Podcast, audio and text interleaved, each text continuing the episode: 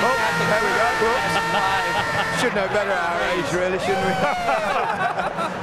Benvenuti a In The Box, il podcast sul calcio inglese. Vi parla come sempre Paolo Avanti. Grande festa, come avete sentito dal telecronista, per l'Inghilterra ai quarti di finale degli europei. Ne parliamo in questa puntata perché davvero le chance per i tre leoni di vincere un grande torneo stavolta sono davvero tante. E poi ancora mercato con le ultime tre caselle degli allenatori della Premier League che finalmente si sono riempite.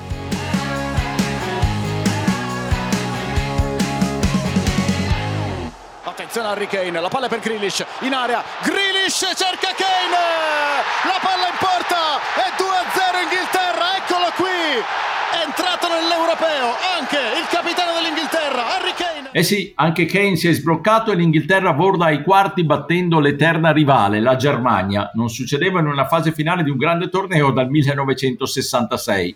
Ne parliamo con il mio abituale compagno di viaggio da Londra, Pierluigi Giganti. Ciao Pierluigi.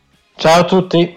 Assente come sempre in quest'ultimo mese Stefano Cantalupi perché è inviato agli europei. Allora, Gary Lineker, ironico e divertentissimo come sempre, ha twittato dicendo di mettere in pensione la sua celebre frase, quella per cui il calcio è uno sport che si gioca 11 contro 11 e alla fine vincono i tedeschi.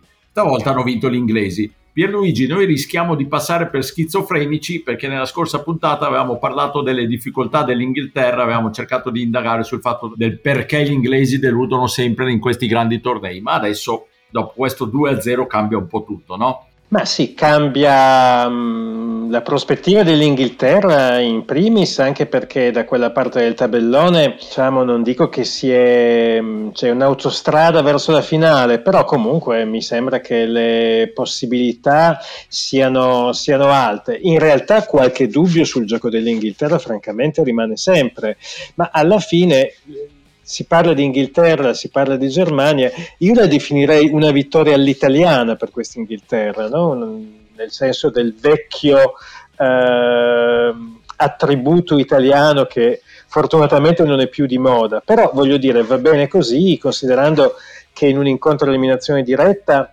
eh, negli europei gli inglesi avevano vinto un'unica volta contro la Spagna, mi sembra, per cui eh, è stata sconfitta la nemesi tedesca, ma anche in generale non è che nei, ne, nelle partite dentro fuori gli inglesi si fossero messi particolarmente in mostra fin qua. Certo ci sono dei, dei, dei, delle situazioni assolutamente positive, noi credevamo che, che, che, il tallone d'Achille dei Tre Leoni fosse la difesa, no? però in realtà nella configurazione a 2, nella configurazione a 3 che, con cui hanno giocato si sono dimostrati impeccabili e, e Pickford non ha sbagliato una partita. Eh, quindi su questo ci dobbiamo ricredere, Dimentichi- non dimentichiamo che l'Inghilterra è l'unica squadra che eh, nelle prime quattro partite non ha subito reti. Certo aiuta il fatto che Phillips e Rice eh, sono stati piazzati da Southgate eh, davanti alla difesa eh, e quindi fanno da argine, per cui questo sicuramente ha aiutato la retroguardia. E poi insomma ci sono anche molti riscontri positivi su alcuni giocatori. Eh, show secondo me, in particolare nel secondo tempo di ieri, eh, ha fatto vedere che francamente Mourinho di lui non aveva capito nulla. Eh, e poi credo che tutta l'Inghilterra debba anche inchinarsi di fronte a Sterling perché mh, tanto criticato, tanto tanto criticato, troppo secondo me, e però ne, ne, nelle ultime 20 partite ha fatto 15 gol.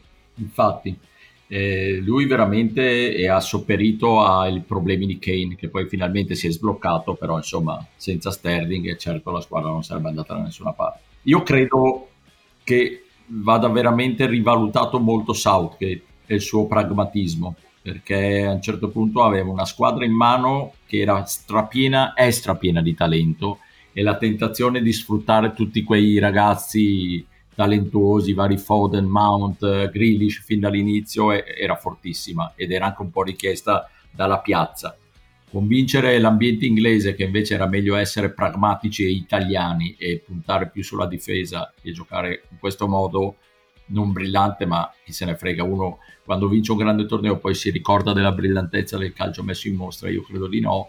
Secondo me è stato veramente il segno di grande maturità da parte di Southgate Poi è chiaro che sono d'accordo con te per Luigi, eh, il, il calcio visto in alcune di queste partite, certo, come abbiamo detto, Inghilterra-Scozia è stata di una bruttezza infinita, però, però, quello che conta alla fine in questi tornei è il risultato. A me, e, e poi ti ridò la parola, preoccupa l'effetto sbornia che nell'ambiente inglese c'è sempre, non vorrei che il, proprio il fatto che poi il percorso da qui alla finale è almeno sulla carta più facile e non trovi più una Germania ma trovi eh, un, eh, un'Ucraina, trovi poi forse la Danimarca, non vorrei che venissero affrontate queste partite con meno attenzione anche se vista la serietà sia dei giocatori che del CT forse, forse non credo. Insomma. Ma sì, non, non credo neanch'io, poi non dimentichiamo che una volta fatto fuori lo scoglio ucraino si ritorna a Wembley, quindi il pubblico senza dubbio aiuterà, mm, c'è stata molta, molta entusiasmo ieri al termine della partita, anche oggi l'Inghilterra è ancora eh, un pochino... Eh, si è, si è, risvegliata la nazione sognando che Football Coming Home possa per una volta non essere la solita chimera, ma davvero una dolce realtà. Io francamente credo che non sottovaluteranno i prossimi impegni, su questo sono abbastanza fiducioso. E poi volevo dire anche un'altra cosa, il fatto che dicevi tu di non eh, far giocare dall'inizio tutti i grandi fuoriclasse che comunque ha, perché ieri in panchina c'erano... Uh, Foden, c'era Grealish, c'era Rashford, c'era Mount. Eh, è vero questo, però permette anche di fare in modo che i cambi possano davvero essere vincenti, perché abbiamo visto che quando Grealish è entrato, al di là di qualche pallone che all'inizio ha sbagliato perché forse era ancora un po' freddo, poi è stato uno dei giocatori che assieme, assieme a Shaw, assieme a Sterling, ha comunque dato la svolta. Quindi eh, è anche importante è anche importante riuscire ad avere i cambi giusti che ti possono cambiare la partita dalla panchina.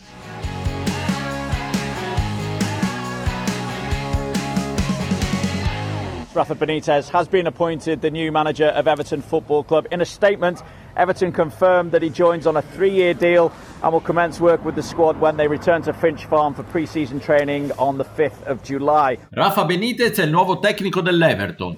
Ora ufficiale, nel frattempo si sono riempite le altre due panchine ancora vacanti nella Premier League. Nel momento in cui registriamo manca solo l'ufficialità, ma insomma Patrick Vieira sarà il nuovo allenatore del Crystal Palace e Nuno Spirito Santo il nuovo allenatore del Tottenham. Per parlare di queste tre panchine finalmente riempitesi, abbiamo invitato il nostro collega di Sport Week Fabrizio Salvio. Ciao Fabrizio. Ciao, ciao Paolo e ciao Pierluigi. Fabrizio, grande esperto, appassionato di calcio internazionale, in particolare di Everton, su In The Box quando era un blog aveva spesso dato il suo contributo quando si trattava di discutere di temi legati ai Toffees.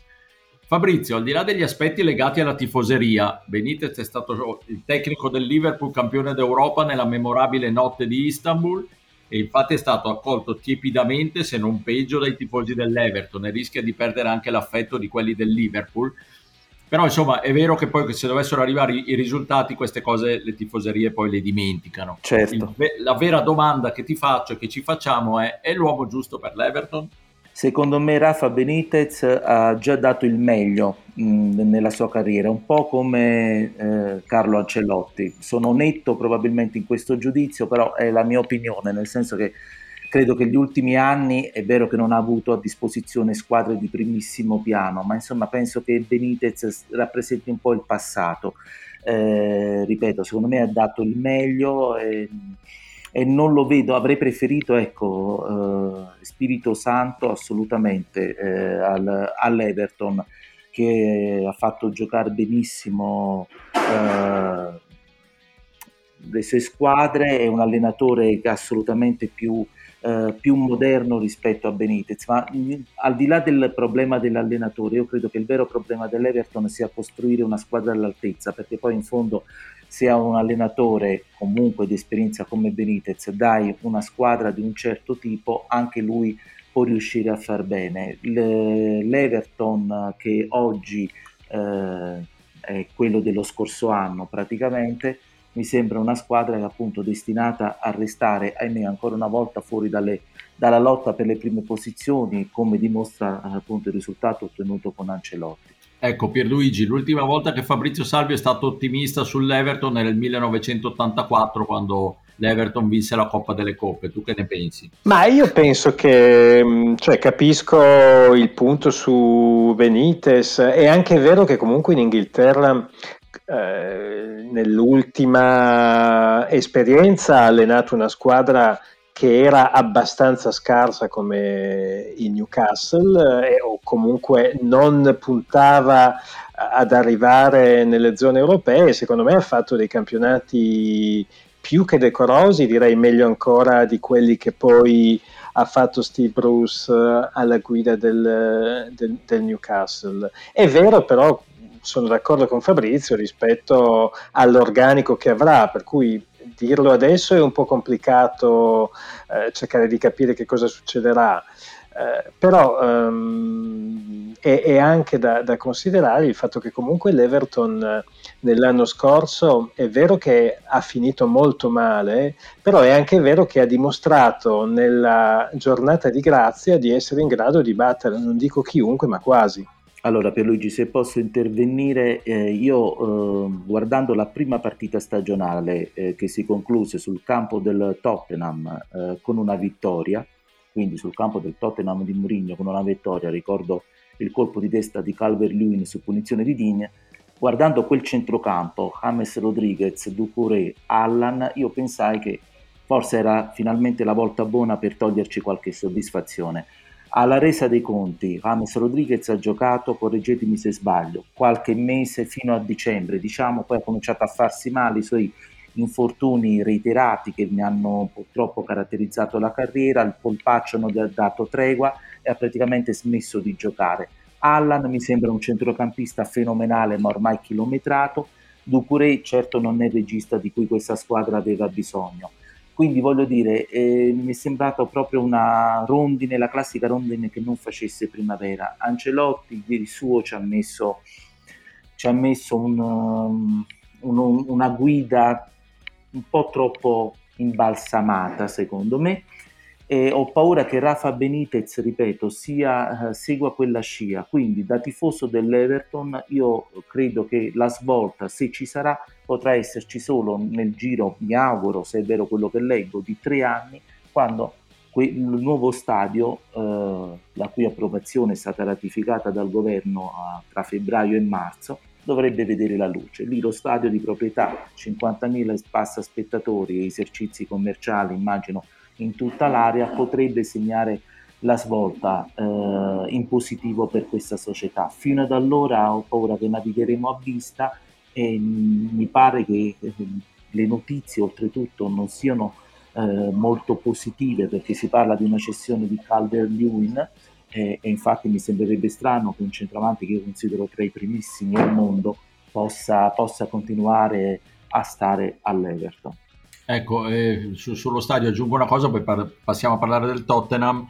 Lo stadio è sempre una, una cosa importante per il salto di qualità di un club.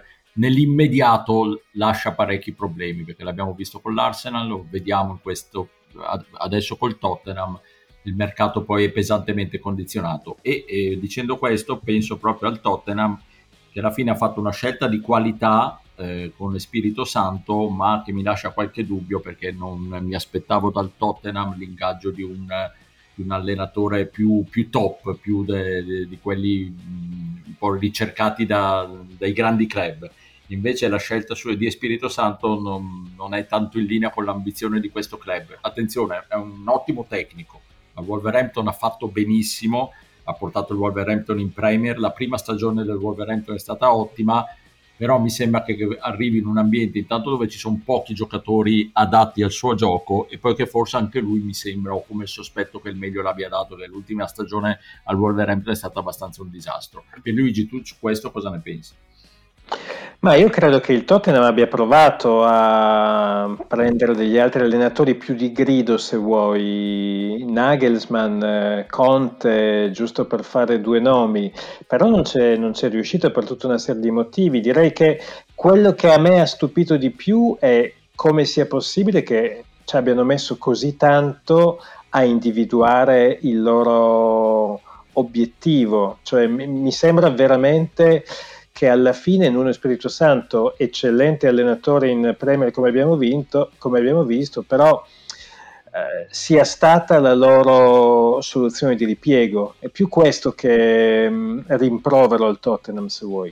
E, e, poi adesso vedremo il mercato del Tottenham Fabrizio perché se tanto mi dà tanto il Tottenham si riempirà di portoghesi tutti con lo stesso agente Mendes giusto?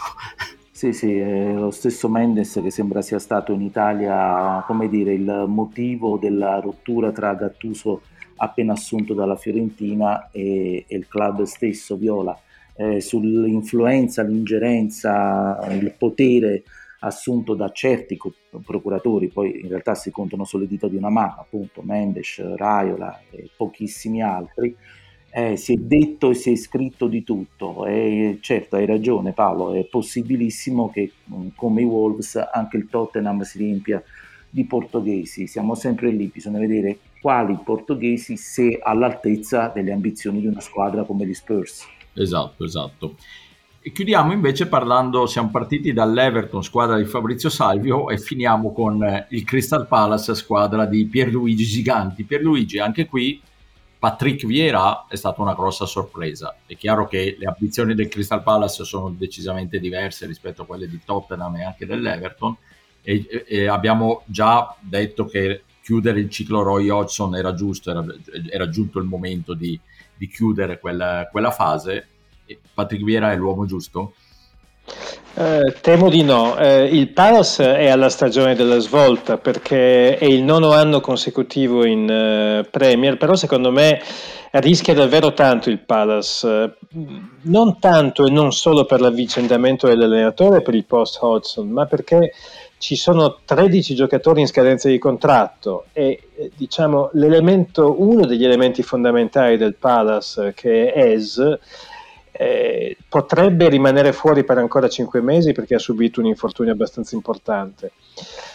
Eh, come dicevo prima per il Tottenham, sono rimasto anche per quel che riguarda il Pala stupito da quanto tempo abbiano messo a trovare il loro, il loro obiettivo e anche per Vierà c'è un po' eh, la sensazione che comunque fosse anche lui un ripiego perché Uh, inizialmente si era parlato di Lampard, che poi è stato scartato per mancanza di esperienza, poi anche Nuno Espirito Santo sembrava essere un'opzione papabile, e poi um, Lucien Favre, ex Dortmund, Nizza e Gladbach, uh, insomma si era già arrivati a chiedere il permesso di lavoro per lui. Poi di punto in bianco Favre ha detto che non si sentiva ancora pronto per rimettersi in gioco dopo la traumatica rottura con il Borussia e quindi è arrivato un po' come ruota di scorta Patrick Vieira che ha fatto discretamente a New York e a Nizza, però non mi sembra che abbia come allenatore quel, quel, quell'esperienza importante in Premier che secondo me sarebbe servita, tanto più che c'è tutto da ricostruire mh, nel sud di Londra, come dicevo prima. Quindi adesso il 5 luglio c'è il raduno del Palace, al momento si presenterebbero 10 giocatori e forse l'allenatore, se il permesso di lavoro arriverà in tempo. Non mi sembra che sia il modo migliore per iniziare la stagione più complicata dell'ultimo decennio del Palace. No, no, no non mi sembra. Fabrizio, una battuta anche da parte tua su Vieira, grande giocatore grande giocatore, tutto da scoprire o quasi tutto da scoprire ancora come allenatore, ha ragione per Luigi, non vorrei, eh, sarò telegrafico, che la scelta di Vera dipenda appunto, sia una scelta di piccolo capo, cabotaggio eh, che dipende appunto dalla situazione tecnica della squadra, con tanti giocatori in scadenza e come dire, insomma, eh, si è preso l'allenatore che ha accettato mh, di di prendersi questa croce, diciamo, ricostruire una squadra praticamente dalle fondamenta. La croce avrebbe dovuto prendersela Espirito Santo. esatto, questa, questa, questa, è proprio alla Paolo avanti, bravo. Esatto. Va bene. Grazie allora a Fabrizio Salvio per il ottimo contributo. Grazie Fabrizio. Un Grazie ringraziamento al londinese per Luigi Giganti. Ciao Pierluigi. Ciao, ciao a tutti, alla settimana prossima. E vi diamo appuntamento alla prossima settimana.